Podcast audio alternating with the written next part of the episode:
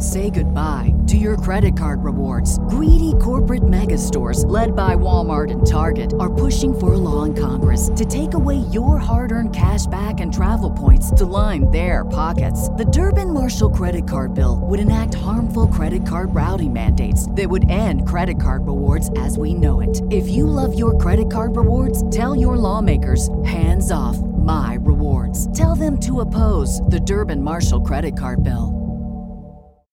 As humans, we're naturally driven by the search for better. But when it comes to hiring, the best way to search for a candidate isn't to search at all. Don't search, match with Indeed. When I was looking to hire someone, it was so slow and overwhelming. I wish I had used Indeed. If you need to hire, you need Indeed. Indeed is your matching and hiring platform with over 350 million global monthly visitors, according to Indeed data, and a matching engine that helps you find quality candidates fast. Ditch the busy work. Use Indeed for scheduling, screening, and messaging so you can connect with candidates faster. And Indeed doesn't just help you hire faster. 93% of employers agree Indeed delivers the highest quality matches compared to other job sites, according to a recent Indeed survey. And listeners of this show will get a $75 sponsored job credit to get your jobs more visibility at Indeed.com slash podcast. That's Indeed.com slash podcast. Terms and conditions apply.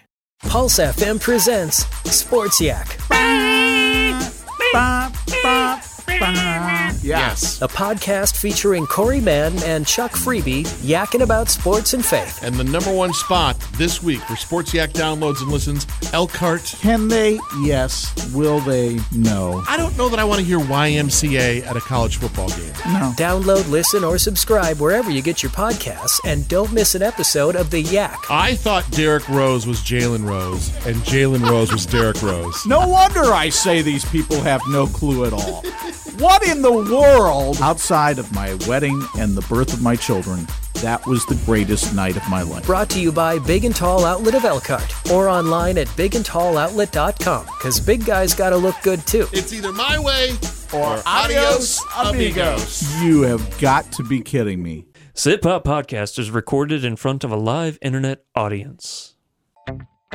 Live from a bunker in the heart of the Ozarks, a podcast that solves all of our disagreements by playing a rockin' bass line. It's Sift Pop. It does seem the simplest of you know, Yeah, ways to go that's around the way that. to do it. Welcome to Sift Pop streaming live on Spreaker every Saturday afternoon or the occasional Friday evening. We're available to download later in your podcast feed. Unless, of course, you're a patron. Patrons get perks. Patrons get those perks. I'm Aaron Dicer from YourMovieFriend.com. He's Andrew Ormsby from Flick Freaks. Ahoy. Each week we'll chat about movies, television, and whatever else from the pop culture universe is on our minds. I did mention we're recording on a like a Friday evening almost. Yeah, because once again, for two weekends in a row, you're in LA. Uh, what? No, I'm going to New York this time. Oh, I thought you said New LA York in the City? email. Oh, I remember those. That was the uh, the uh, what was it? Peso commercial? Some sort of barbecue. Kansas no, City it was bar- it was salsa.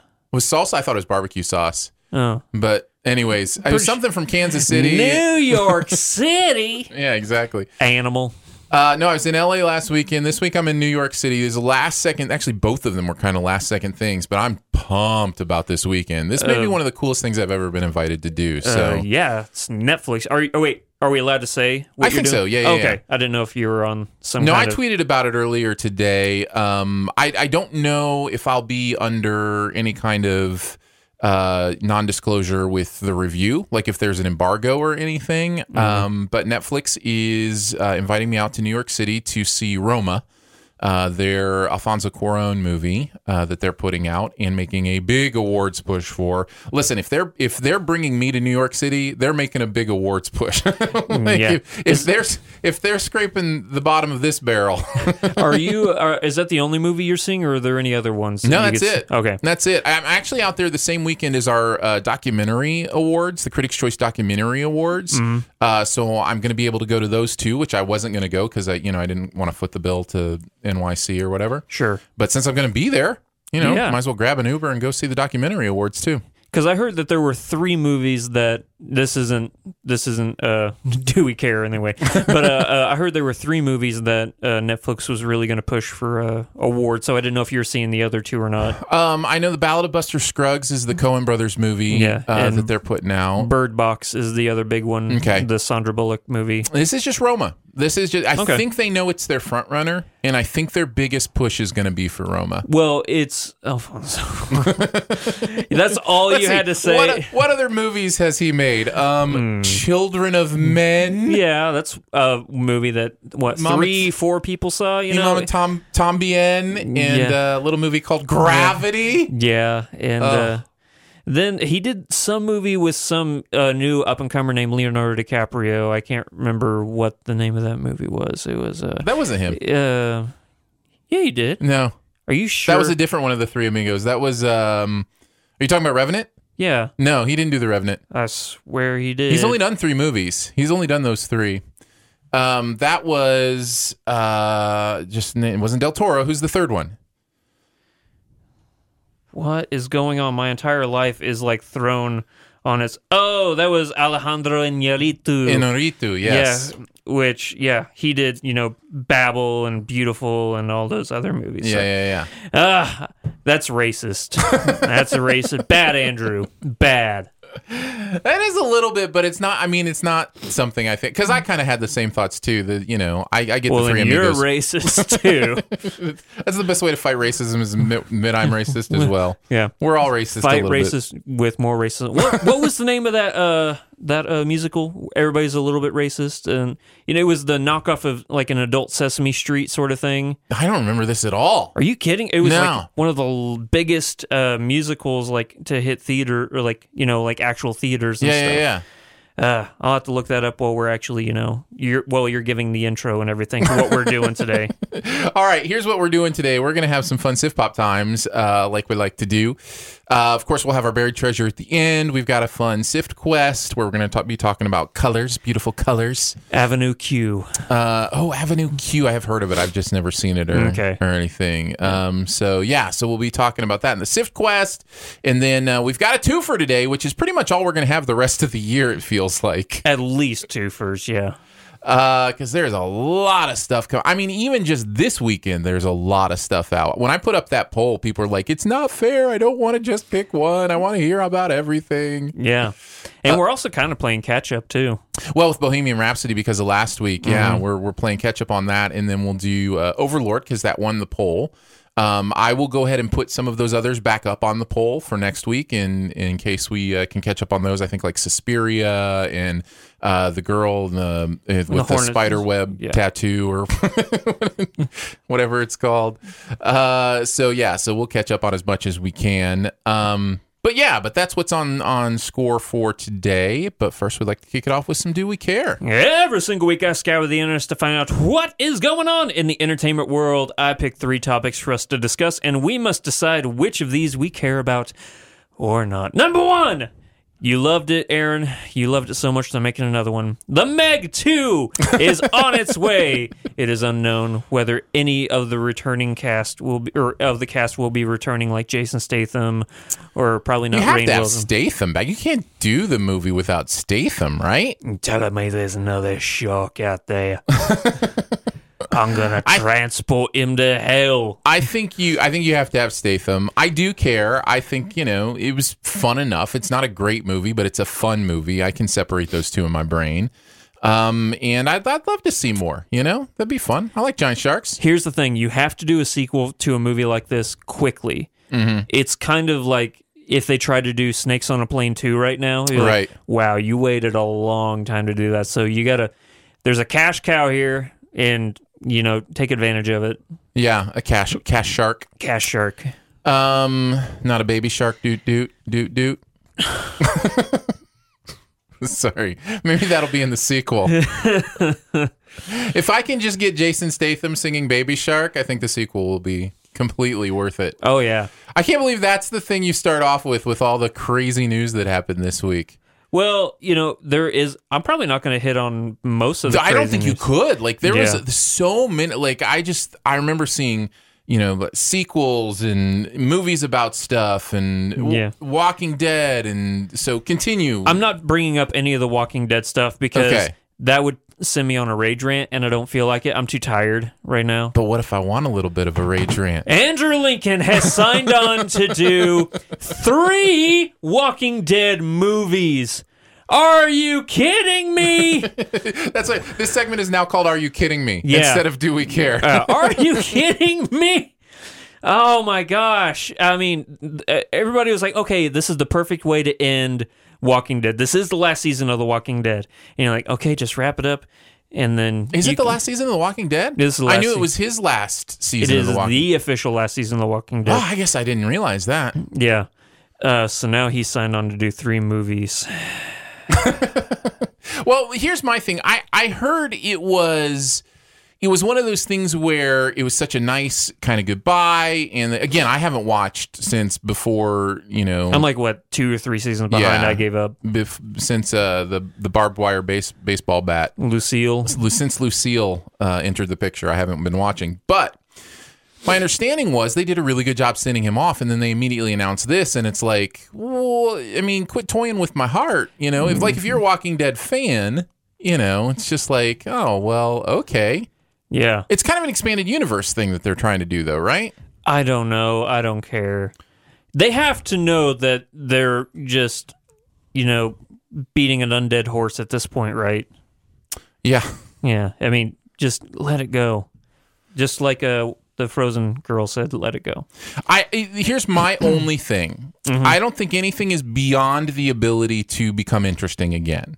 Uh, but it, for me, it would have to be more of it would have to be less of the zombies, which is what makes the show for a lot of people, and more of the putting the world back together. Like that kind of interests me. You know, like how you know how do things start to actually get better? That's where I start getting interested again. I can only take so much of it's always going to be bad. Yeah. You know. I had hope whenever the, you know they found Alexandria, you know, and that it was probably before you uh, stopped watching, but they found like, Probably. uh, they actually found a city with like solar power and all that stuff, so they were able to shower and get clean and stuff. Ooh, nice. Yeah, but anyway.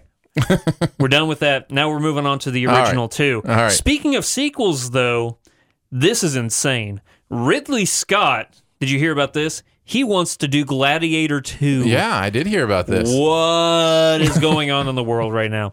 You always hear about, you know, goofy sequels to movies that never would need a Yeah. sequel, like Titanic 2, you know? I mean, they actually made that movie. Right. And you're like, oh, okay, that is just the most ridiculous thing. But James Cameron didn't make Titanic 2. Right. So whenever I hear that Ridley Scott wants to make a sequel to a movie that doesn't need a sequel to his own movie, what is going on?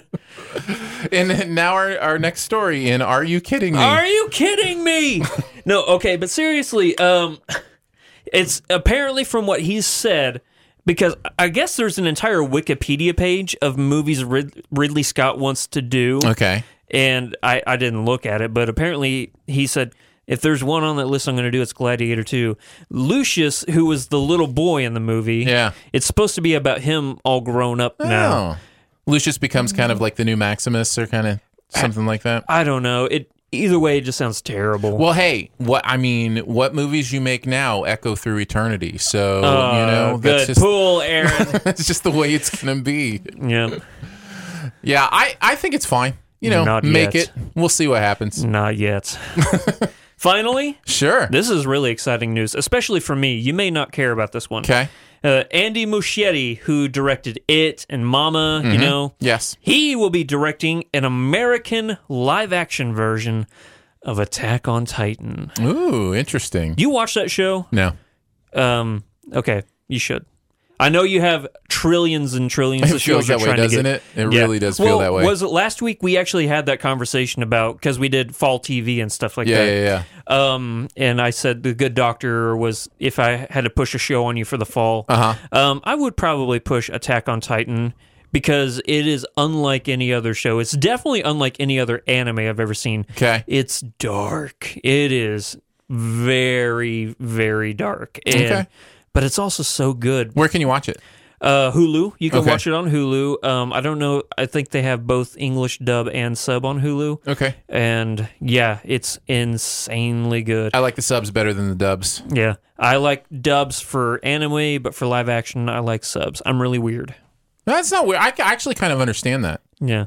I can actually understand that because when you're when you're dealing with like a live performance, Yeah. I think you're dealing with more of the the lips being off from the words, changing the way you're feeling about their actions. You know what I mean? Yeah. Like with an, with anime or animation, even it's just ah, yeah, it's a li- it's a little bit different. But I, I always prefer the original language performance for whatever reason. I just you know feels Mm-hmm. more accurate to me. Yeah, I just most of the time it's like Troy Baker's doing the live action, Mm-hmm. and I love that guy, so I just like hearing his voice and stuff. So, uh, but that's gonna wrap it up for Do We Care? Nice. I'm going to throw a little bonus in there before we move on. Okay, okay. Because we also, speaking of AMC announcing movies, Breaking Bad movie Yeah. apparently is happening uh, And about it's a Jesse. sequel. Uh, yeah, yeah, to it's- this. Yeah, interesting. How do you feel about that?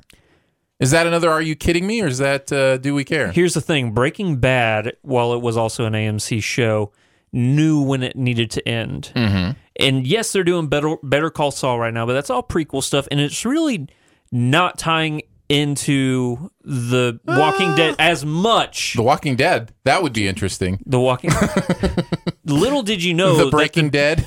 uh, actually it was uh, Blue was actually what caused the undead fallout. Oh, So yeah. Yeah. I like it. Yeah. Um, but um, no, uh, walk or Better Call Saul doesn't really tie into Breaking Bad as much as I would expect the Andrew Lincoln series to tie into the Walking Mm-hmm. Dead.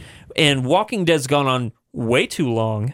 It has gone on way too long. Yeah. And there are also way too many episodes per season of just random, Mm. Yeah. just filler.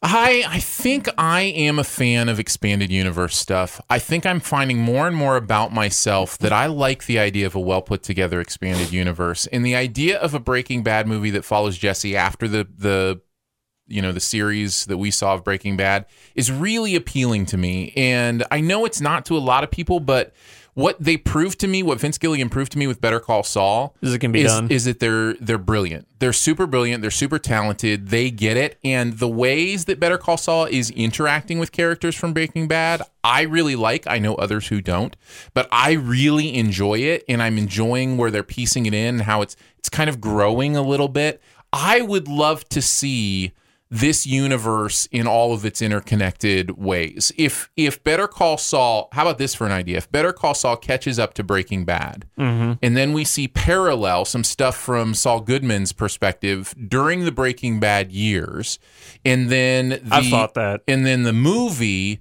is a continuation of a lot of those characters that you know that we've known or loved through those other storytelling ideas to go tell a different story. So, if I'm understanding correctly, you're saying that Breaking Bad is all from Walter's perspective, and then Yes. that Better Call Saul could be all from Saul's Saul pers- Goodman's yeah. perspective. and then the Or at movie least a story, yes. yeah, and then the movie could be all from Jesse's perspective, exactly, yeah. kind of around the same time, you know. ish. You Ish. know, enough that it feels like you're putting the pieces together. You're understanding some because one of- one of the things I'm loving about Better Call Saul is a better understanding of uh, of that character of the, of where he came from and how he became who we see in Breaking Bad because you got to it's almost hard to remember after watching Better Call Saul but in Breaking Bad that character was a goofball was just like a, a total he'd do anything for whatever and could talk his way out of anything.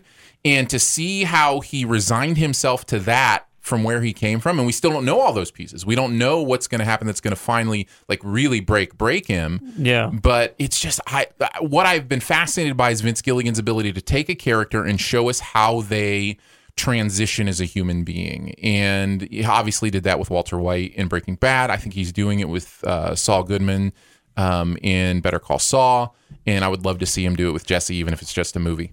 But here's my you know double edged sword on that. Sure, we've seen totally. we've seen Jesse's transformation already. Lots of it, yes. Yeah, so I don't know what else could be said for that character. I'm not saying I'm not going to watch it. Wasn't he- Obviously, I'm going to watch it. Wasn't he basically? Don't in the last we He see got him, out. He, he got out, and he's also kind of like gone crazy a little bit. Like, like at the end, isn't He's, he like, crying Yeah, and like cry laughing and Yeah. maniacal. Yeah, it seemed a little weird. Like he'd what almost like Jesse broken. turns into the Joker, and it's actually the DC universe? Uh, just throw it all together. That's what the future is. Every single property will be connected together. Anyways, I did want to talk about that a little bit, so I thought. Is, are thought there any? Because, like you said, it was a giant news week. That's- Anything else no, you no, no, no. I talked about all the ones that I'm dying to talk about. If there's something that you want us to talk about, feel free to let us know. Like the same places you throw your Sift Quest in, throw in some ideas for Do We Care. We'd love to hear the news stories Yeah. that you want us to uh, to chat about. Yes, So some people might care about Ewan McGregor being cast as Black Mask right, in Birds sure, of Prey, sure. um, which is really interesting. Uh, I am, Especially after recently dissed superhero movies. yeah, And Marc Maron's kind of the same way. He used to diss superhero movies all the all the time, and now he's in the new Joker movie, and mm, yep. it's it's coming for everyone. you got to be careful what you say. They'll get you eventually. All right, you ready to head on to some reviews? Yeah, buddy. Now let's talk about Bohemian Rhapsody. Don't you see what you could be? No one will play us on the radio. We need to get experimental. Do it again. One more. How many more Galileos do you want? Roger, there's only room in this band for one hysterical queen. Mark these words. No one will play Queen. Fortune favours the bold. Bohemian Rhapsody is a foot stomping celebration of Queen, their music, and their extraordinary lead singer, Freddie Mercury. Freddie defied stereotypes and shattered convention to become one of the most beloved entertainers on the planet. The film traces the meteoric rise of the band through their iconic songs and revolutionary sound. Um, I'm really interested to talk about this one, Andrew. Uh, you're a huge Queen fan. That's true. I have much respect for their music and their talent. Uh, they're incredibly talented songwriters, musicians, and singers, obviously. Um, so I was excited to see this as well, as I'm sure you were. Um, so there's lots to talk about here, but let's just kick it off as we usually do. Did you like it, love it, dislike it, hate it, or it was just okay? You want me to go first? Yeah, go for it. Uh, Beyond loved it. Ooh. Number new number one movie of the year. Ooh. Yeah. Uh, uh, Boy, I'm excited to hear just- you gush all over this movie. Just movie. real quick though, as a pr- as a preface, as Aaron kind of hinted, Queen is my all time favorite band. So there is potentially a bias here for you know this movie. no, I get it. I Okay. I totally get it. But you also, but Dark Tower is also like your favorite book series ever, and yeah, you but this is hated that movie. good. and I, is it? What? Uh, I'm firmly in the. It was just okay. No camp. Yeah, way. yeah. No. Oh, okay. Yeah, this will be interesting. No, I'm excited to hear you gush all over this movie. It left me wanting in a lot of areas. There are a lot of things I love, and I'll start there since we like to start with the pros. Uh, I think we have to start with Rami Malek, who Mm-hmm. it's insane. is He astonishing in he this is movie. Freddie Mercury. You know we or were Farouk. Yeah, Farouk, exactly. We were talking earlier uh, during the pre-show, uh, which, by the way, if you're a Patreon supporter, you can listen to the pre-show. It's in your podcast feed. But we were talking about our experience with Queen and how Marc Martel, who sings Queen songs like Freddie Mercury sings them, basically, Yeah. um, did a lot of the vocal work in this movie and is a huge part of that performance. Um, but man, Rami Malek is just the heart of Freddie Mercury and the way he's acting and the the stuff on stage, the body movements. Oh, the- yeah. I was I was so supremely impressed with how he literally embodied Freddie Mercury in his performance. Uh, I'm not only going to shout out Freddie because he was perfect, but also, uh, how do you say his name? Gwilym Lee, who played Brian May. Yeah. Wow, that was also Brian May. I, I think felt- that this whole group of you know Freddie, Brian, Roger, and uh, John, who by the way, uh, the guy who played John Deacon uh, is Joseph Mazzello. Mm-hmm. That's actually the little kid from the first Jurassic Park movie. Oh, is it? Yeah, That's awesome. all grown up being John Deacon. Um, I'm not as familiar with the other members of the band, so I wouldn't be able to say that specifically. I did feel, however, that as much as I felt like they they they looked like the people I remember, like really did look a lot Yeah. like them. I never felt watching those performances that those performances blew me away on an acting level or a dramatic level. They blew me away on um, those felt more like impersonations to me, whereas Mm. Freddie felt more like an like a true, authentic representation to me. And what's interesting is I think of the four of them, and again, I'm not super familiar, but of the four of them, I think Rami looked the least like Freddie Mercury uh, of the other three. I think the other three almost looked identical to their counterparts. So Yeah. it's interesting in that way. Yeah, I could see what you're saying though, but I also think their performances lend to how I think the chemistry in this movie works because these four guys, whenever they get together, you know, and they're on on set, I don't see. You know, Rami. I don't see Gu- uh, Gwilym. I don't see Ben or Joe. I see Queen. You see a little silhouette of a man. Yes, scaramouche, scaramouche. but no, like those moments where okay, this is gonna li- uh, kind of segue into another pro I have for this. By the way, we don't have to worry about spoilers with this one, do we? I mean, it's all kind of the Queen story. Yes, I mean, yeah. I, I don't think we're going to do a SIF spoil for Bohemian Rhapsody. Uh, we probably will for Over- Overlord, but we won't for this. Yeah. Uh, so Everybody- if we venture into plot points, I'm sorry if those feel like spoilers, but I feel like a lot of this is known, so I'm not too worried about it. And that lends to the fact that everybody knows how titaness of a band Queen is. Right. So everybody knows their story. Everybody knows Freddie's, you know, uh, incident with AIDS, you know, Mhm. and passing away from AIDS and all that stuff, and you know the the crazy lifestyle, and you know. But uh, there's so much more to this movie than just the Freddie story. A good portion of this movie is the Freddie Mercury, you know, the Phoenix Rising, you know, Mhm. being born again as Freddie Mercury as opposed to Farouk. Um, it deals with a lot of amazing stuff, and I think. But that, yet we never really we never really get to know Farouk. It's always Freddie. Like from the moment we're introduced to him, even though he's he hasn't adopted the moniker quite yet, he's already knows who he is and who he wants to be and like we don't ever really see like the the insecure kid version or the figuring it out kind of thing. You know what I mean? I Like, don't. I don't think we need to though, because again, And that's possible. Because then it would be a Freddie Mercury movie as opposed to a Queen movie. Correct. So I think that how it starts off, you know, as Freddie or as Farouk is becoming Freddie, and that he's the movie starts off like 15 minutes. They're forming the band really, Mhm. and you think a lot of this. You're like in the beginning of the movie, you're like. Okay, yeah, there's a lot of big moments happening really early in this movie. What's going to happen? I know this is like a two and a half hour movie. Like, what's going to happen in the last two hours? And then you forget, oh, yeah, this is Queen. They have the biggest uh, story of any musical group, possibly. Well, plus they showed the entire Live Aid concert, Which was amazing. I agree. Actually, The fact that they did that, I was crying during that part because it, it was just so Yeah. emotional. Uh, just the grandeur of it, you know. Well, it's one thing my wife said, and I think it, it, it bears mentioning, is she was unaware of how many of those lyrics are could be so meaningful to his story, you know, or to Yeah. their story. And it's it's interesting too because many of those lyrics were written before they would have been that meaningful to their story, and I found that fascinating. So There, there are a couple um, historical inaccuracies with the movie. Uh, Freddie didn't know about his diagnosis until after Live Aid. okay, I wondered about that. Yeah, it was actually two years after Live Aid. I think Live Aid was eighty five. eighty five. Yeah. So it was eighty seven that he that he got his diagnosis, and then he passed away in ninety Mhm. Um, that's not how he met uh, Hutton. Uh, Okay. and uh, just a couple things like that.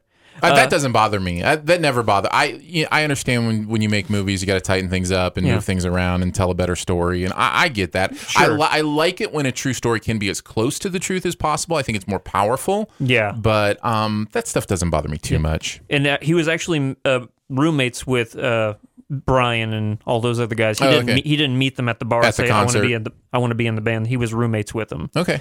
Um, but yeah, just a couple things like that. But for the most part, I think that you know the whole because those aren't the, really the important bits Right. of it. Yeah, yeah, so- yeah. But you know, like getting ready for Live Aid, the biggest concert in history, you know, Mhm. and them just nailing it. And like you said, they showed the entire 20 minute set. And If you, I, I, I don't know about you, but I've seen the actual Live Aid performance. I haven't in a long time. Like I don't know how many times I've seen it, but the fact that the way they did that was note for note, vocal. I mean, vocal note for vocal Mhm. note, exactly how it is in the concert. Yeah. Because if you notice, like in, during the concert, he's singing Bohemian Rhapsody just a little bit differently than Yes. it's actually on the record. Right. Because that's exactly how he sang it during during Live Aid at Wimbledon. Yeah. Yeah, that's what that's what I assumed how it had happened. Um, and it is a spectacular uh, uh, uh, series of shots, and I mean, it's Oh. just it's a great scene. So You- I was surprised they did the whole thing though. No, I'm glad they did. Yeah, I, I, I can't hate on it.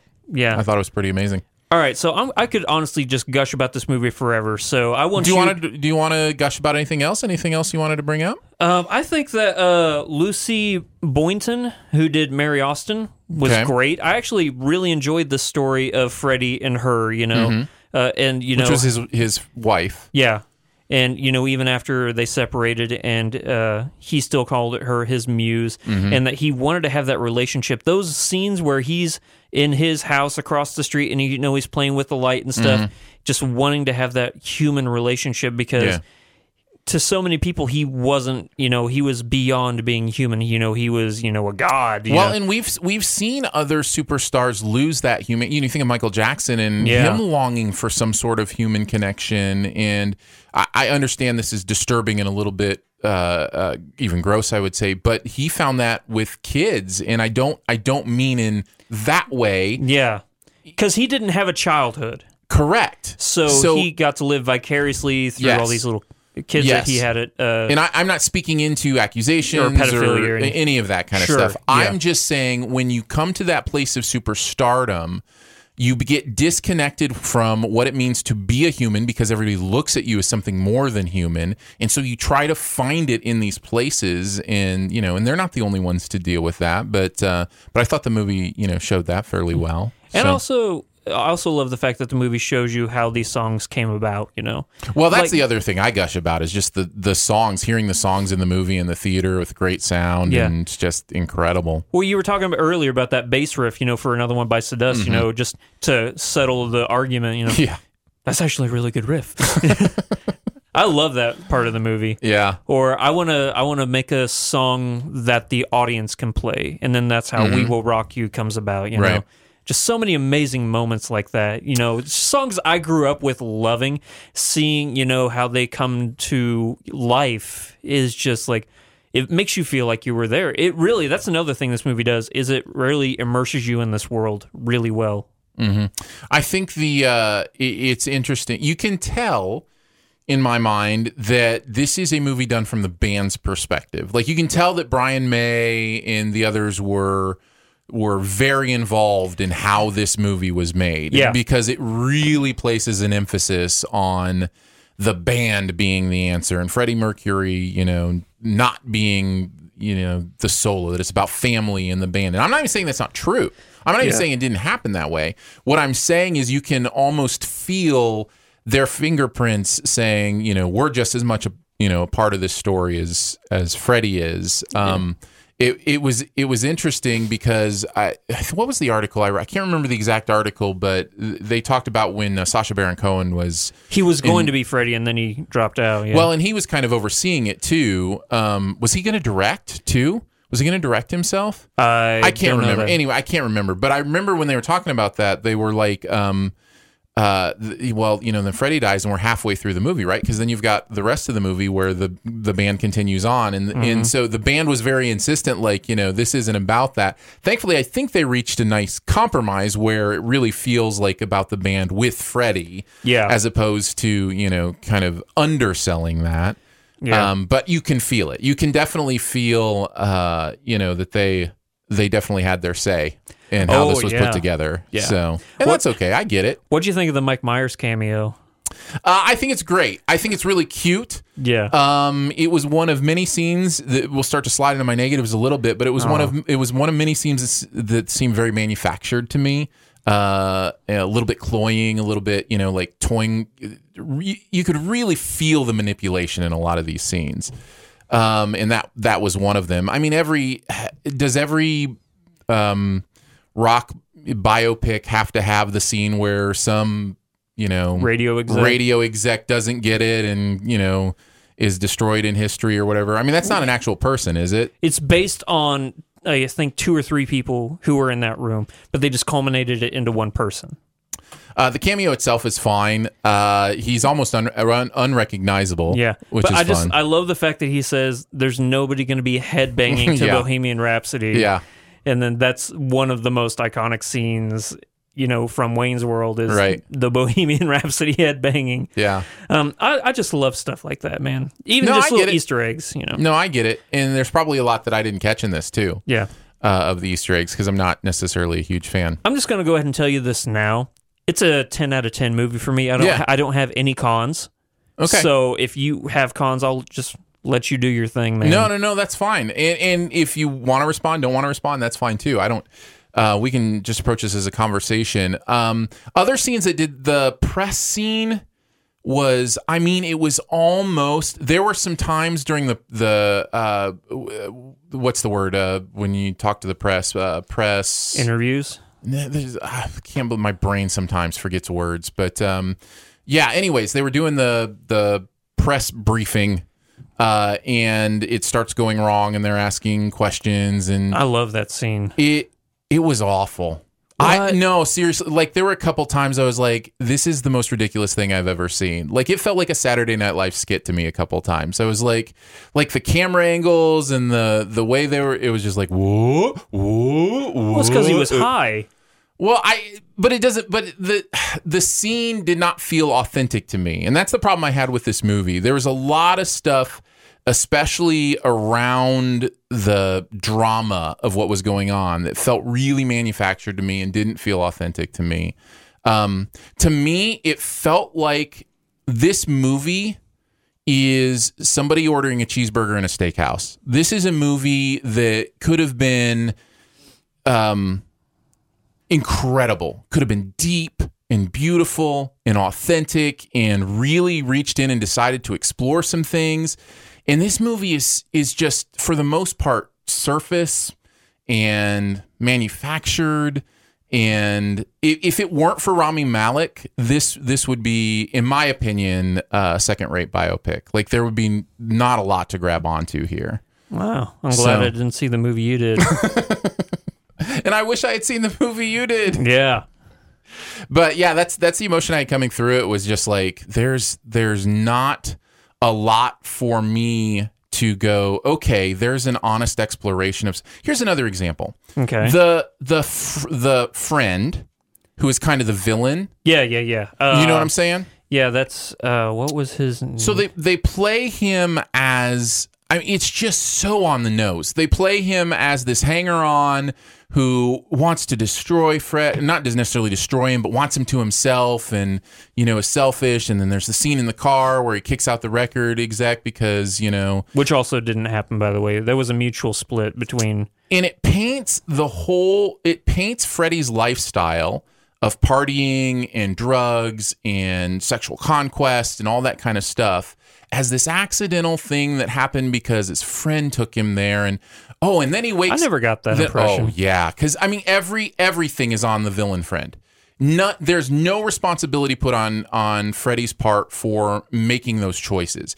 once he wakes up it's like like he's standing out in the rain. There's that scene where he kind of wakes up and he's like, Yeah. "Oh, you're a bad person, and I want to be a good person." And then he goes and does you know Live Aid and that kind of thing. And it was just it just all felt very manufactured and paint my numbers and just very simple. And it shouldn't have been simple. It should have been complex. I I looked at it more as like uh, angel and devil on your shoulder. Paul was the devil, and then Mary was the angel on the other shoulder.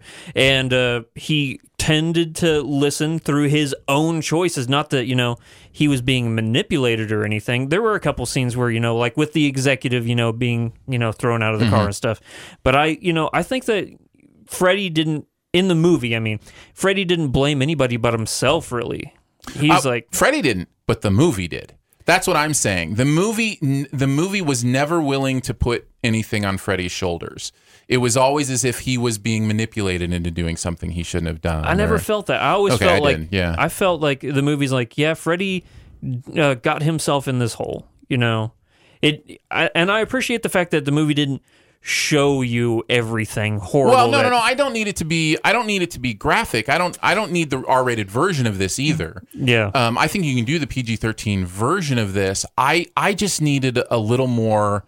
I I needed the scene where Freddie actually was like, no, I'm gonna you know go do this, and I I want a party, and I want to you know, They and had that's just plenty of those scenes No, where he came out, here. when he came out in the crown, you know, and you know during the party he threw.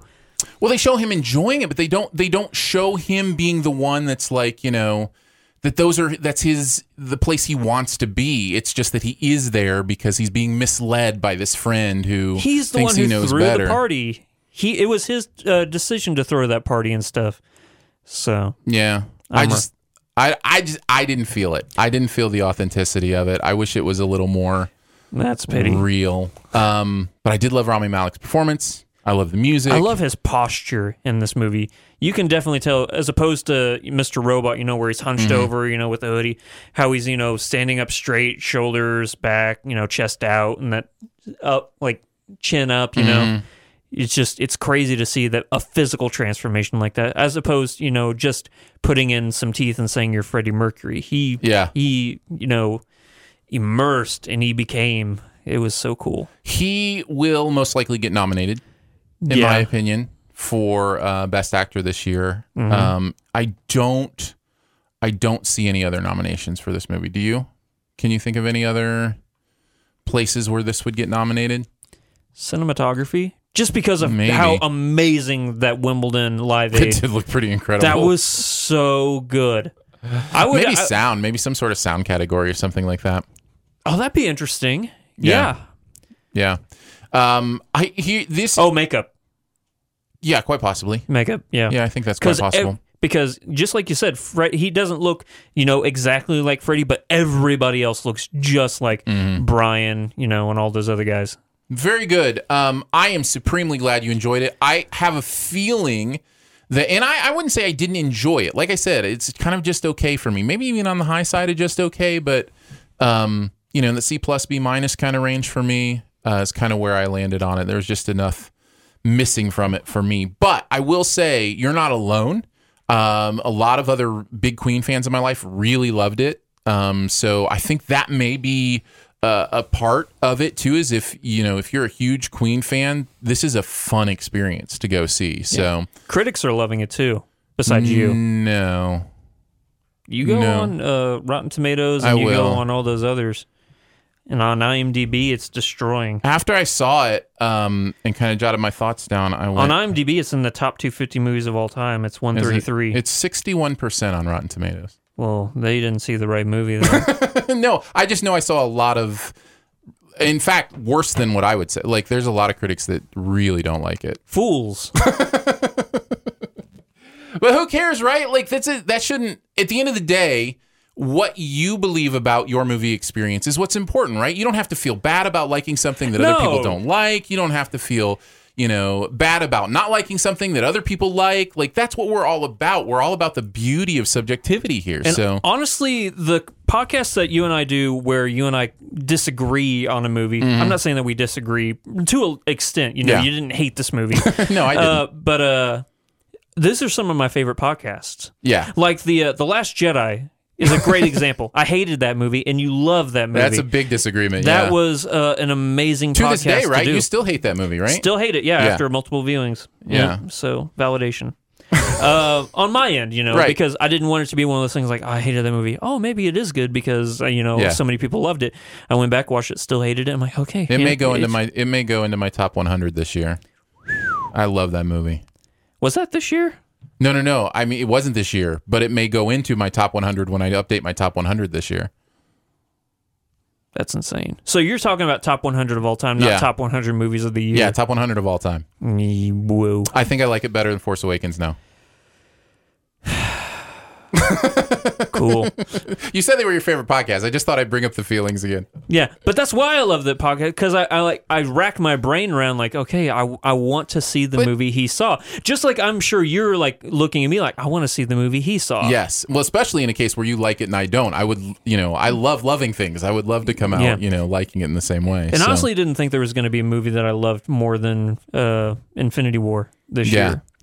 But just it's That's great, man. Yeah. That's that is awesome. Um, I would love to hear your thoughts on it. So let us know how you feel about Bohemian Rhapsody as well, and we will get into some Overlord. You ready? Mhm. Let's do Overlord.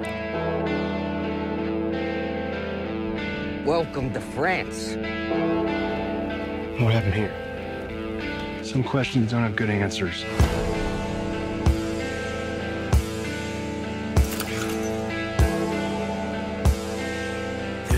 Soldiers out there, and there's only four of us. Find out what's inside that compound. On the eve of D Day, American paratroopers drop behind enemy lines to penetrate the walls of a fortified church and destroy a radio transmitter. As the soldiers approach their target, they soon begin to realize that there's more going on in the Nazi occupied village than a simple military operation. Uh, this is Overlord. It comes to us from a Bad Robot. J.J. Abrams originally was thinking maybe he'd squeeze this into the Cloverfield universe, um, which you can kind of see. Yeah. Right? There are elements of this definitely. And uh, and even before we go any further, since I'm on the topic, I kind of wish Cloverfield Paradox worked better than it did because it's such a fun idea. It's such a fun concept.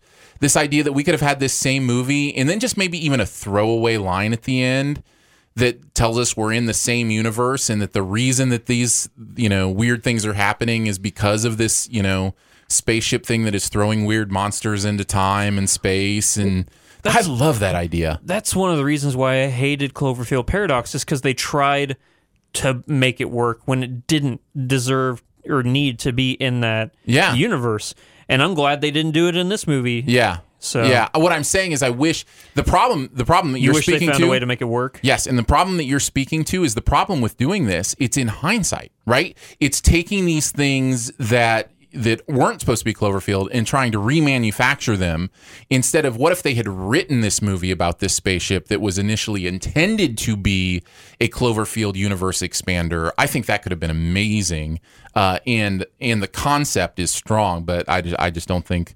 I don't know. I, it'll be interesting to see where Cloverfield goes. But that is not this movie. They Nope. did not do that here. However, they did some other things. Yeah. Let's talk about it. Uh, did you like it, love it, dislike it, hate it, or was just okay? I'm going to land on it was okay, leaning towards liked it. Uh, I am in liked it, leaning towards loved it. Wow. I know, right? This is not my usual kind of movie. No. Not at all. Um, there are elements of body horror here. There, you know, uh, this is this is Black Mirror. This is um, zombie movie. This is war movie. Like, there's so much going on here, and I think I think it just technically was really well made. Yeah. I think it is it is gripping from the beginning to end. It had me thinking about our horror movie conversation, which by the way, we've had some good response from our conversation on Halloween from Halloween fans. Oh, good. And uh, I, I love hearing that kind of stuff. Uh, I got called to task specifically for saying something about uh, I'm an adult, I know what's real, and how condescending that might be to someone who loves horror movies saying, What are you, a child? Like, that's not how I intended it. Yeah. And we, we had a good conversation about it, and I think everybody's good. You know, my intention in saying that is I meant because I'm an adult, I can process what's real. They said, Well, you go into other movies and you let yourself into the movie, and even though you know it's not real. I said, Yeah, that's, but when I'm an adult, I can decide whether or not I'm doing it. That's what I meant. I didn't mean, you know, only children can get scared by, you know, horror movies. I meant I don't want to be scared. So I don't give myself to the, you know, Yeah. the unreality of it. Yeah. So I was thinking about that and how it relates to a movie like this that it has scares. It is kind of a horror movie. Um, in some scenes, it definitely is a horror movie. There's some jump scares. There's some different things like that. And it's not the fear that I'm attracted to. What I'm attracted to is going on the journey that characters I care about are going on. And if they're scared, then I'm buying into that. If fear is part of their journey, then I am engaged in what's going on. Does that make sense? Absolutely. Because it's about the characters that I care about, not about, ooh, just scare me. Yeah. Right? So th- I think that's why I love this movie. I love the characters. I love the way they built the characters. Um, I love that the first 20 of this minutes of this movie may be the best first 20 minutes of a movie this year. Um, it is. an- It's insane. It's an, insane opening scene. I love that opening scene so very, very much. Talk about it a little bit. Okay, so it reminded me. Uh, I'm gonna have to look up his name. Uh, he was the director of Kong Skull Island. You know, just the vibrancy of the colors, even set in a dark, you know, setting. You know, with Right. the flashes of the fire. You know, and just claustrophobic and just tension and. You know, you're being introduced to these characters, you know, all, you know, him, him, him, him, him. Mm-hmm. You're being introduced to them so quickly, but at the same time, it's not so uh, uh, flooded at you. You get to understand each character qu- uh, smoothly enough. I guess you. It's not say. overly expositional. Yeah. It's not like they're sitting there talking about, hey, didn't you grow up in in the cornfields and weren't you shucking corn? And it's it's more of just you understand Boy, who I'll they tell are. you what. yep, Hank Hill was on the uh, the plane. FYI, I couldn't believe that. It was uh, my, my mind got blown. that was my favorite cameo of the movie.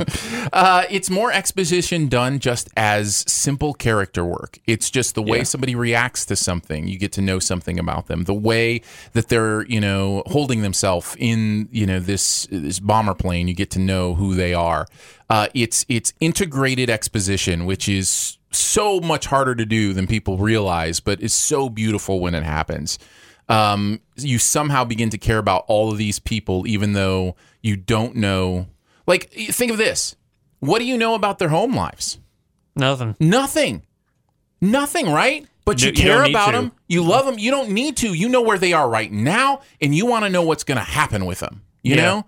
And I think that's the mistake movies make is they think, well, in order to really, you know, you have to know about the love back home or about the mom and dad that did this, and it's like, you know, I think with war movies, particularly World War II movies, um, what I tend to do is I'll take like my grandparents' story and I'll just insert it, you know, into like a specific character. I'm like, okay, yeah, that kind of reminded me of my grandpa. So I'm just going to Yeah. give that person my grandpa's story, you know, growing up in Arkansas and doing all this stuff and then, you know, being drafted into World War II, stuff like that. So I don't know if other people have, you know, that kind of thing happen to them where they're like, okay, yeah, I can just uh, create my own story and put it here the, the one i would fit best with this character okay this guy obviously grew up in jersey so you mm-hmm. know he's got that kind of background to him you just the way they talk their mannerisms that can help you create a, a backstory for them without them even just telling you about them Yeah, totally. So I, I love this character development. I love the first twenty minutes of this movie. I think it's absolutely spectacular. Uh, and then it just it just holds on to you. It just doesn't let you go. And even though this movie gets super ridiculous, um, the, I just I was in. I was just in uh, for the experience and what they were going through, and the over the top nature of some of the ele- elements. I just suspended my disbelief. You know, and it's because I wanted to. I wanted to suspend my disbelief. I wanted to be involved in what was going on. yeah So, um, do you have the the actors up there in front of you or anything? Because Yeah, I meant uh, to pull those up. we uh we have uh uh let's see uh discount jason clarke we have discount his- john boyega Yeah, I know, right? No, I Yeah. I thought both of those things actually. But what wyatt russell is the jason clarke guy I think he was in an uh, episode of uh, Black Mirror Playtest, uh, the Dan Trachtenberg ec- episode. Yeah. I think he was the one in Playtest, and I remember liking him in that. Yeah. and thinking he looked a lot like Jason Clarke. But Yeah. um, he was great in this. he's really good yeah Wasn't he good? Yeah. I thought him and what's the John- Jovan Adepo, who is Okay. the uh, discount John Boyega. He is uh, Denzel Washington's son in Fences. Oh yeah, yeah, yeah, yeah. Okay. Yeah, I thought he was great. And then you have Euron Greyjoy, who Yeah. is the Nazi. Yeah. Oh, you know who was also in this was the the guy from Agents of Shield that plays um the I either he puts on the most amazing Scottish accent ever in Agents of Shield or he puts on a great American accent in Overlord. like he is he has such a thick accent. I was like, how is is somebody dubbing his voice? Is um, the uh, the really really skinny kid? The kid, the photographer. Yeah, he is. Oh, the photographer kid. Yeah. that was not a lot of pictures. It's interesting. you can tell that this was a uh, was his name Chase, I think. Could be. Yeah, Chase. Uh, Ian Yeah. Ian uh he is born in Glasgow. Yeah, I told you, man. He's. I couldn't believe that he had dropped his his accent like that. That was pretty incredible. Without getting into spoilers, his scene is horrifying. yeah, Yeah. We'll talk a little bit more about it in spoilers. Yeah. Um, when we can talk about more of that stuff. Uh, Dominic Applewhite was also great. John Magaro, who was the like the Brooklyn Yeah. I liked him a lot. He was so great. He has a relationship with uh, uh, you know a French kid in this movie Yeah. uh, in the city that's under siege that I thought was great. just kid keeps sta scaring him. It's hilarious. Gotta get a Pell on this kid or something. I don't know, and it was just there was enough humor here and there to you know lighten it up every once in a while, and I don't I had a good time, man. Maybe the reason why I can kind of buy into this movie is because there were rumors about, you know, Heinrich Himmler doing, you know, experiments on people trying to get the thousand year army. So it's kind of based off of historical events that were rumored to have taken place, but like if they actually came to fruition, you know, Mhm. like what if Himmler did find out how to make the thousand year army, you know? It's kind of Doom the movie, right? Like, I mean, Do, I can see what you're saying. Yeah, Doom, Right? Doom is more uh, opening hell. no, no, sorry, not Doom. Uh, Wolfenstein. Yeah, it's yeah, it's Wolfenstein. It's Wolfenstein the movie, right? Yeah, it is exactly Wolfenstein. I movie. know. That's what I have. Like partway in, I'm like, oh, this is Wolfenstein. I Yeah. remember. I think it was called Wolfenstein 3D when it first came out. Yeah, Return to Castle Wolfenstein. Yeah. Yep. So um, interesting stuff, but uh, but I don't know. What do you want to talk about negative wise? Uh, let's see. Just the ridiculousness, or there's some moments no, because I think the ridiculousness is intentional, and Mhm. I don't think I can knock the movie for that. It did what it tried to do. Um, just I knew going in that there was no way they were going to let the Nazis win. so yeah, uh, I didn't feel any sense of danger really. Okay. Like for specific characters, like I had like two characters in my head. I'm like, okay, you two are safe. And then I was right. Yeah, the two characters. You know what though? I'll push back on that just a little bit because especially straight from the opening scene, they're setting up characters, you know that character development we're talking about? There are characters that get even that, you know, little bit of character exposition that everybody else does Mm-hmm. that don't make it that far. You know what I mean? Like they they did kill off people that we were starting to at least a little bit care about, you Yeah. know. Um, so they did set up early that, you know, anybody can go. Um, but then at some point you're right, it settles in and you're like, okay, I, I think I kind of see how this is going to turn Yeah, out. Exactly. Yeah. So, um, but I don't think I knew exactly how it was going to turn out. I just kind of had a sense for, you know, how things might happen. uh, this movie kind of walked the line on uh, gore porn a little bit, Sure. but not to an No, excessive, like hostile kind of level. I think this is well worth mentioning, uh, and actually is what fall is is the only part of this movie that falls into the negative camp for me, and the reason I go liked it instead of full loved it. Mhm. Um, I think it, it. I know what the movie's trying to do, and I think it wants to be that movie, right? Um, but it's a little much for me. Like I just I don't need. It felt at times gratuitous. It felt at times like it didn't need to be put. The gore didn't need to be pushed that far Yeah. for me to feel what they're feeling. Um, but and I, and I actually heard the director talk about this on an interview after I saw it. It was intentional. Like that is what the movie wanted to be. He definitely wanted. He said he he tried to put himself in like his 11 year old brain and be like, what would be gross cool for you know me to see, you know, Yeah. that kind of stuff. So I get it. I just it just didn't appeal to me in that way. because it could have been done. And just like you said, if they would have reined that in just a little bit, made it more thriller, creepy, it would have been a way better movie. Well, look at actually, and not just in this way. There are actually several ways that this reminds me of Indiana Jones movies. But look at the Indiana Jones he fought movies. Nazis.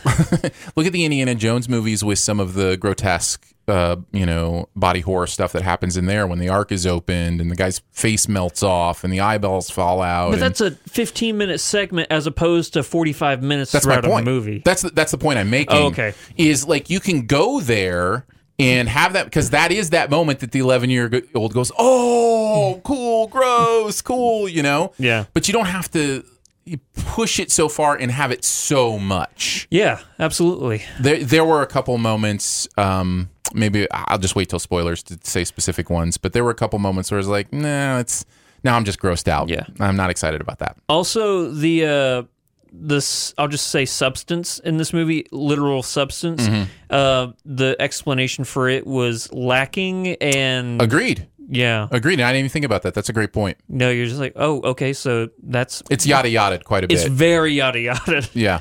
Uh, to a point where like, oh, come on, you could and, have. and also to a point where it kind of undercuts the end of the movie in some ways, and we can talk Yeah. about that in spoilers. But um, but yeah, that's that's a great point. I didn't even think about that. That's a really for the point. fact that once that ends, there's no ramifications leading beyond. Sure.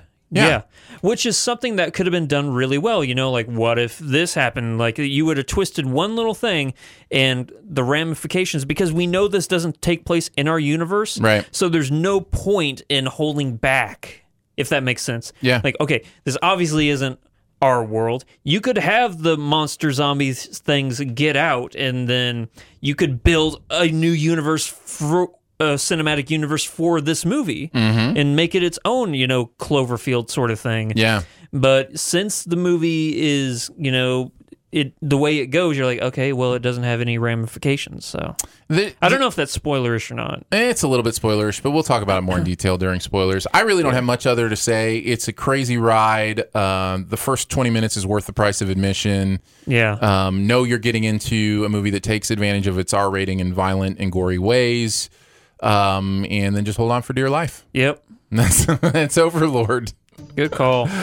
All right, before we head on uh, to our Sift Quest for this week, uh, it is official. Patreon.com slash SiftPop is now available for you. Go to patreon.com slash SiftPop to support this podcast and everything happens in the Sift Pop world. Uh, you will get bonus episodes for every single episode that comes out in your own fancy podcast feed. Uh, as well as support uh, the five things movie reviews and all of that right at patreon.com slash sift pop. Uh, so you can check out all the stuff there. Starts at three bucks a month comes with some really fun perks and we'd love to have you on board. Patreon.com slash sift pop. With a t. Had people tell me sometimes they search for sift pop with Mm. no t. Sift. I get that. It's hard to hear the t sometimes. Yeah. uh, speaking of which, let's do the Sift Quest. Uh, so this one comes to us from Gideon on Twitter. Says best use of best uses of color as symbolism in film. Examples being the color red in Schindler's List or green in Vertigo. Fine, Gideon. Take the biggest two to say, examples. yeah, that's it. Uh, the red in Schindler's List is spectacular. Um, Oh, yeah. and it's not just the green in Vertigo; it's also the red in Vertigo and the way they interplay with each other. Um, Yeah, because those he's, characters. Because he's always wearing green, I think, in the movie, and she's always wearing red, right? Yeah. yeah, It has to do with passion and envy. Yeah. So anytime you know he's feeling, and in fact, Vertigo does this really interesting thing. Man, Hitchcock was a genius. Does this does this really interesting thing where there are scenes where all the color, all the reds and greens drop out, Mm-hmm. and you feel the absence of them. There's so much red and green in this movie that that he can use the lack of red and green to build a different kind of emotion in some of these scenes. It's just really interesting. Here, uh, here's a preface for me personally on this. I'm red green colorblind, so they kind of blend Oh. together a little bit for me. Wow. But having said that, I can still they're used well enough in this movie. I can actually differentiate them because they're so uh, I, bold, I guess you could say. Yeah. You know, they're they're extreme the uses of these colors to where they're not you know. Uh, muddled versions of green and red to where I can't, you know, Oh, differentiate. Yeah. yeah, they're bold and bright enough. Um, let's mention a few other examples that we like. Uh, do you want to start or do you want me to? Uh, I'll go. Um, there's a movie called Sin City that is Yeah. not good, but the use of color in that movie is incredible because it's very minimalistic. They only use like black, white, green, and red. And when I Mhm. say versions of those, I mean like neonish colors of those. Yeah. Like the greens is like a bright neon lime green. The red is it's comic book, you know. That's Mhm. what it is. It make it's trying to look exactly like the comic books do. Uh, that's a good transition into my first one I'd throw out because it is also very comic booky in execution. That's Unbreakable. Yeah. Um, Unbreakable uses uh, color in some very interesting ways with the purples Mhm. and again the greens and uh, all that kind of stuff. So Yeah, if you don't know watching Unbreakable, like the colors they use for Mr. Glass and stuff, those are very um, specific colors used for villains. You know, Mhm. purple is a very villainistic color in comic books, as opposed to the colors that um, what's Bruce Willis's character's name? Anyway, the colors that he wears all the time, you know, they're very heroic. Mhm. And then just And also there's- Shyamalan is good. He uses red throughout to signify in um, in uh, the one before that. I, I see dead people. Um, Sixth Sense. Sixth Sense. Okay. Uh, he uses red in Sixth Sense in some interesting ways too to signify when death is coming and death and those kind of things. So he's Mhm. he's he's always used color in symbolic and interesting ways. So I thought I'd throw that one out there. You got any others? Uh, I'm going to go with a movie that a lot of people don't like, but I love this movie. It's a movie called What Dreams May Come. Yeah. Uh, Robin Williams movie. It's uh, a very depressing movie, It's but gorgeous, it's also though. beautiful. Yeah. Like the colors they use in that, because uh, for those of you who don't know, the basic premise of the movie is Robin Williams has an incredibly horrible life. His children die, then his wife commits suicide, then he dies. Oh wait, no, I think he dies and then his wife commits suicide.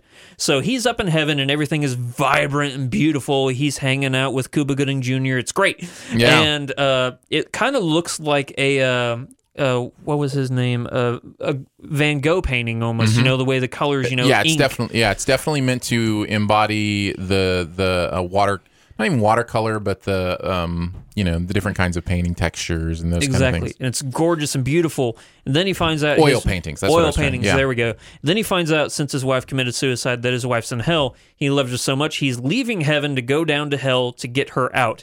And the color transition as he goes from heaven to limbo to hell is beautiful because it just transitions to gray and dull and muddled and then it's Mm. just fire and intimidating and terrifying. It's it's an incredible use of color in a movie, probably up there with some of the best uses of color in movies. Even if you don't like the movie, you have to give it that. Absolutely. Um, and I don't like the movie, and I do give it that. Yeah. Uh, my, my next one is probably the granddaddy of this category uh, using color symbolism, and that's Wizard of Oz. The idea that Yeah. you know you don't, You took it's mine. black and white, and then you go out into the you know the Oz world, and it's all these beautiful colors, and there's a symbolism of dreams different than the drab reality, and you know it's it's very smart in that way. Yep, that was going to be my next one, so I guess I can move on to my other one because Sure. I had four. I don't know Okay, how I many only you had three. Okay, So- uh, Blade Runner twenty forty nine.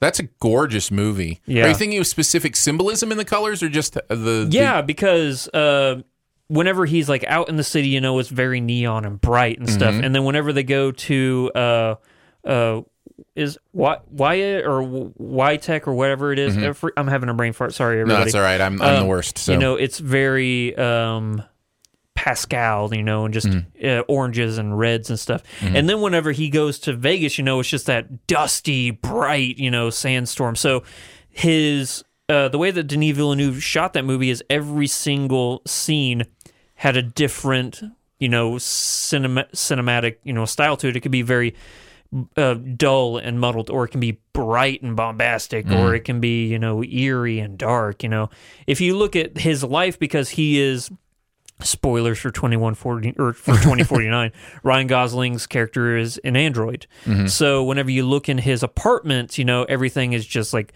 creamed color you know there's no actual sense of life really to it Right. except for uh, his holographic uh, wife who is you know always wearing bright beautiful color dresses you know and stuff. She's the only sense of life because she is the only thing that gives him purpose in life you know really. So it's just things like that. And then you know harrison ford looks like uh the way he's living in that you know burnt down world kind of reminds me of a man who used to have everything and then it was all you know torn away from him and stuff. Just the settings that people find themselves in really lend to their personalities in that movie Very good. Uh, the other one I would mention is uh, Pleasantville.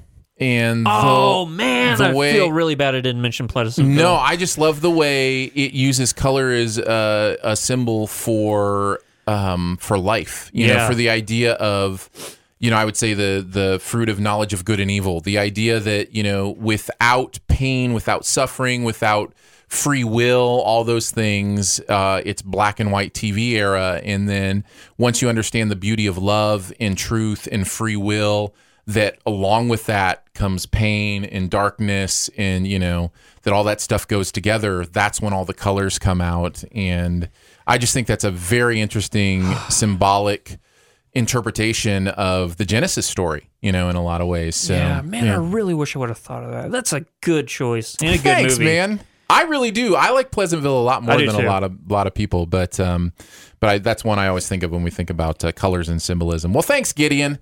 We appreciate it. Uh, great Sift Quest. If you want to send us on a Sift Quest or have anything else for the podcast, again, you can email us uh, at feedback at siftpop.com or hit us up on Twitter. That works as well. Uh, buried treasure time, my friend. Woo! Want me to go first? Please. Christopher Robin. Finally got around to seeing it. I really want to see that. Is it's it good? Yeah, I would highly recommend it. Um, it's not. It's. It is like I, I think I tweeted this. It's basically Winnie the Pooh uh, serving notice to Paddington that he's the OG. yeah. Yeah, good call. Um, however, the Paddington movies are better than this movie. Um, oh. but it's still good. Are they trying to go for the same thing? It really feels very similar. The idea of this this British sense of humor and the sensibility of man, I laughed out loud several times at Winnie the Pooh in this thing. I forget how funny I think that character is because he will say things that are obviously true in a way that he's almost humble enough to willing to believe he might be wrong. And it just cracks me up every time. For instance, there's one moment where Christopher Robin oversleeps and it's the next day and he says, "Oh no, it's tomorrow." And Pooh says something like, "Oh, I thought it was today." you know, it always seems to be today. Yeah. Just that kind of stuff just slays me. Uh, and and this is very much the Winnie the Pooh characters you know from growing up, from the other movies. Same voices for many of them, not for Yeah. all of them, but for many of them, including Pooh and Tigger. Uh, so I think the Piglet guy has passed on. yeah, and I know Brad Garrett did the Eeyore voice in this, so I know it's not all the original voices. Maybe I could do Eeyore. Eeyore cracks me up too, man. Like I just the sensibility of the Winnie the Pooh uh, Hundred Acre Wood universe is very funny to me, and also so very uplifting. Which is the other thing it has in common with Paddington is it's this idea that you can be hopeful, be bright, and you know be positive. Oh, and, yeah. and still be part of the world. So- I, I really did want to see the movie. So, what about Ewan McGregor? Is he? He's great. Okay. He's fine. Yeah, I don't. I mean, he's not the best part of the movie. For me, it's the character. You know, it's the The animation. the Hundred Acre Wood residents. You know, but Yeah. um, but that the the Robin family. You know, because it's a grown up Christopher Robin. The Mhm. Robin family is great, and I'm you know I was glad to see them and what they were going through and how the story took them. So yeah, it's pretty. It's pretty predictable, pretty simplistic, but it's good. It should be though. It's not. Right. It's not a movie made for adults. Even though you know it's the adults who grew up knowing who Winnie the Pooh was. Yeah, it's not the Hundred Acre Overlord. So yeah. I don't want to see that movie. That sounds terrifying, actually. Replacing those four soldiers with, the Winnie the Pooh Tigger, characters. Winnie the Pooh, Rabbit, uh, Piglet, Owl, Kanga, Eeyore. Uh-huh. Yeah. No well, his top's made out of rubber and his bottom's made out of springs. So Yeah. Winnie the Pooh. Overlord was bouncy, bouncy, bouncy, bouncy, fun, fun, fun, fun, fun. All right, what do you got? Um, I'm going to go with a show you actually recommended to me. Oh, cool. And I'm glad you did. The Gifted. Oh, nice. I did not expect it to be as good as it was. I should actually start giving X Men TV shows more credit when I start watching them because Yeah. even after Legion, or before Legion, I was like, yeah, okay, there's no way this is going to work. It looks way Yeah. too weird. And I love Legion. And then I saw this one. I'm like, okay, it seems like, you know, just like a made for TV. It can't be good. The fact that this movie gets so political and, you know, so um, metaphorical about you know the way mutants are you know uh, the oppressed people in society you know and it's a look at not just the powers of the people have in this movie is so secondary to the way that people uh, treat mutants Right. and i really really enjoy it a lot I thought at first I thought you were talking about the Chris Evans movie Gifted, and I was like, I thought we've talked about that many times before, but no, you're talking about the TV show, yeah The Gifted. I don't think I recommended that. I don't think I've ever seen it. oh what i swear i thought you recommended that one and that's why i saw it I don't know. well I don't think I've seen it. So based off dream aaron's recommendation The one I like where they have uh, X Men like powers that a lot of people don't get into is the one that's um oh the the name of it's slipping my mind, but it's kids. It's a Marvel show, The Runaways. Oh That's that's the one that I've talked about before. I think Maybe But- I mixed up those two. Well, I'm glad you I- enjoyed my fake recommendation. Yeah, so thanks, Aaron. it You're was really good. Well, we did it, man. We did a podcast. Woo! Sift Pop podcast has happened. No yeah. All is right in the world. Yeah, man. Thanks so much for joining us today for Sift Pop. It is part of the Studio DNA Podcast Network. You can find out more about other live and later shows on the network by following them at Spreaker, either in the Spreaker app or at Spreaker.com slash Studio DNA. Huge thanks to Andrew for coming by again today. Thanks, buddy. You can find him at Flick Freaks all over the socials. Uh, you can find me at Aaron Dicer uh, on Instagram and Twitter, and then uh, at Your Movie Friend on YouTube. Uh, much love and gratitude to our Patreon supporters for giving monthly to make this show possible. Support starts at three bucks a month, comes with some pretty fun perks. You can find out more at patreon.com slash siftpop. There are a lot of ways to connect with the podcast. You can leave a comment on Spreaker. You can email us at feedback at siftpop.com. Uh, and finally, if you're having a good time, your movie loving friends will probably like the show too. So make sure you let them know about it and that listening is much easier than parachuting behind enemy lines. We'll be back uh, next week with a whole bunch more movies. Just stay tuned. Yeah. Stay tuned to my Twitter feed for the poll, and uh, we'll make sure we're reviewing what you want us to review. Uh, and I think we will do some spoiler chat on Overlord, right? Yeah. All right. We'll catch you with some spoiler chat on uh, that in just a second.